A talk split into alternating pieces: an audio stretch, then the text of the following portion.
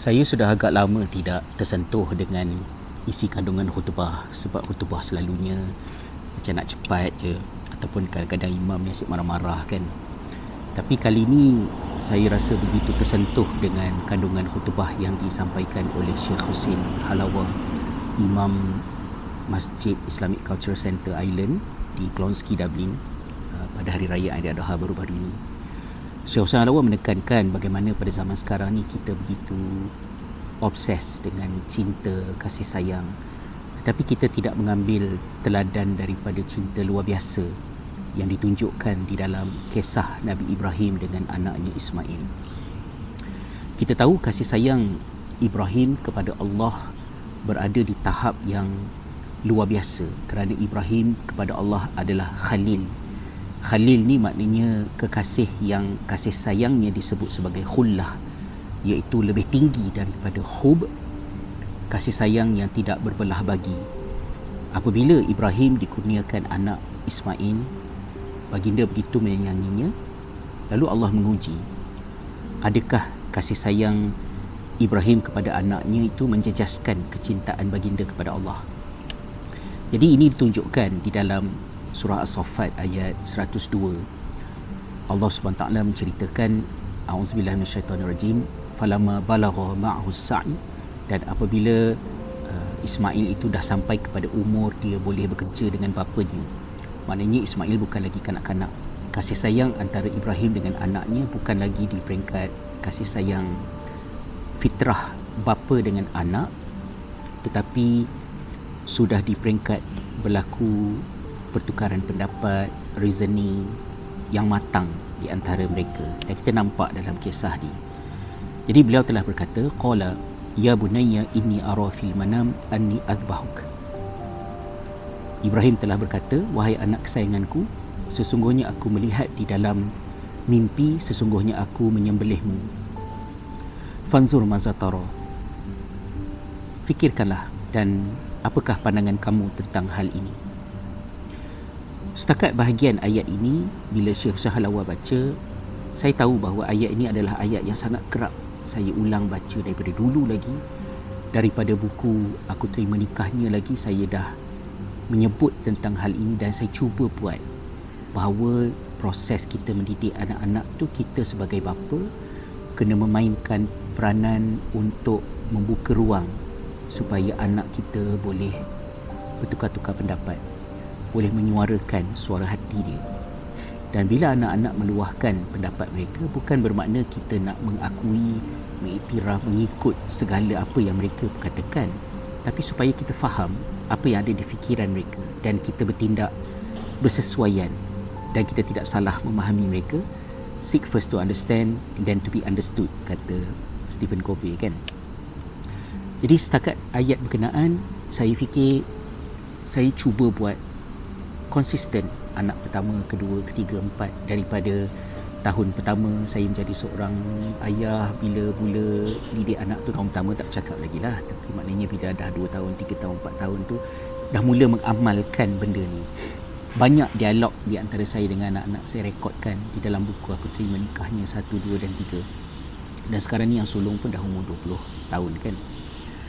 Tapi bila masuk bahagian yang kedua tu yang saya tersentuh sangat kerana bila Ibrahim bertanya pendapat Ismail jawapan Ismail tu yang menyentuh hati saya. Kerana Nabi Ismail berkata qala ya abati. Ismail berkata wahai ayahandaku if al ma tu'mar. Buatlah seperti mana yang engkau telah diperintahkan. Satajiduni insyaallahu minas sabirin. Engkau nescaya akan mendapati aku ini insyaallah daripada kalangan orang-orang yang bersabar jawapan daripada Ismail tu adalah sesuatu yang di luar kuasa kita. Kita sebagai bapa boleh buat bahagian yang pertama, buka ruang, beri peluang anak untuk bercakap. Tapi untuk mendapatkan respon pada kualiti seperti respon Ismail kepada ayahandanya tu, yang itu kita tak boleh nak rancang. Mungkin hikmahnya apabila Lokman bagi nasihat kepada anaknya, kita tak tahu adakah anaknya terima nasihat Luqman ataupun tidak. yang kita tahu ialah Luqman memberikan nasihat kepada anak-anaknya. Dan saya sangat tersentuh kerana ketika kami dalam perjalanan pergi ke masjid pagi raya tu entah macam mana terbuka cerita tentang sekolah. Dan anak-anak ni berbual sesama mereka. Ambil subjek ni jangan ambil subjek ni. Tak suka subjek ni. Malaslah nak pening-pening kepala. Tak suka fizik lah apa jadi kami sebagai ibu bapa ni tegur sedikit lah bahawa sekolah ni is not about kita nak belajar benda. Kita suka saja kenalah resilient sikit. Kami dulu tak ada pilihan untuk nak pilih-pilih subjek ke apa ke. Tak ada masa nak fikir suka fizik ke tak suka fizik, chemistry, biologi kalau dah aliran sains tu memang kena belajar. Jadi setiap orang ni berbeza-beza dan kami tak paksa pun setiap anak tu kena serupa kecenderungan mereka. Kita tahu mana yang kuat tang mana, apa yang kurang tang mana. Tetapi mempengaruhi satu sama lain untuk pilih yang rendah. Jadi kami tegur sikitlah. Kita datang ke negeri orang di Finland, di Ireland ini bukan nak senang-senang, bukan nak suka-suka. Kita datang kerana ada sesuatu yang berlaku di tanah air dan bila kita berada di sini kita minoriti kita kena survive kita kena struggle so we must work hard kena struggle jangan main-main. Jangan fikir nak seronok saja. Dan ketika itulah uh, ada anak kami yang berkata bahawa uh, can we please not talk about this subject uh, now? Uh, because it's very early morning it's hari raya and because you talk about all these things uh, now everyone is in bad mood. Jadi jauh sangat respon anak tu dengan respon Ismail kepada ayah ayahnya Ibrahim AS.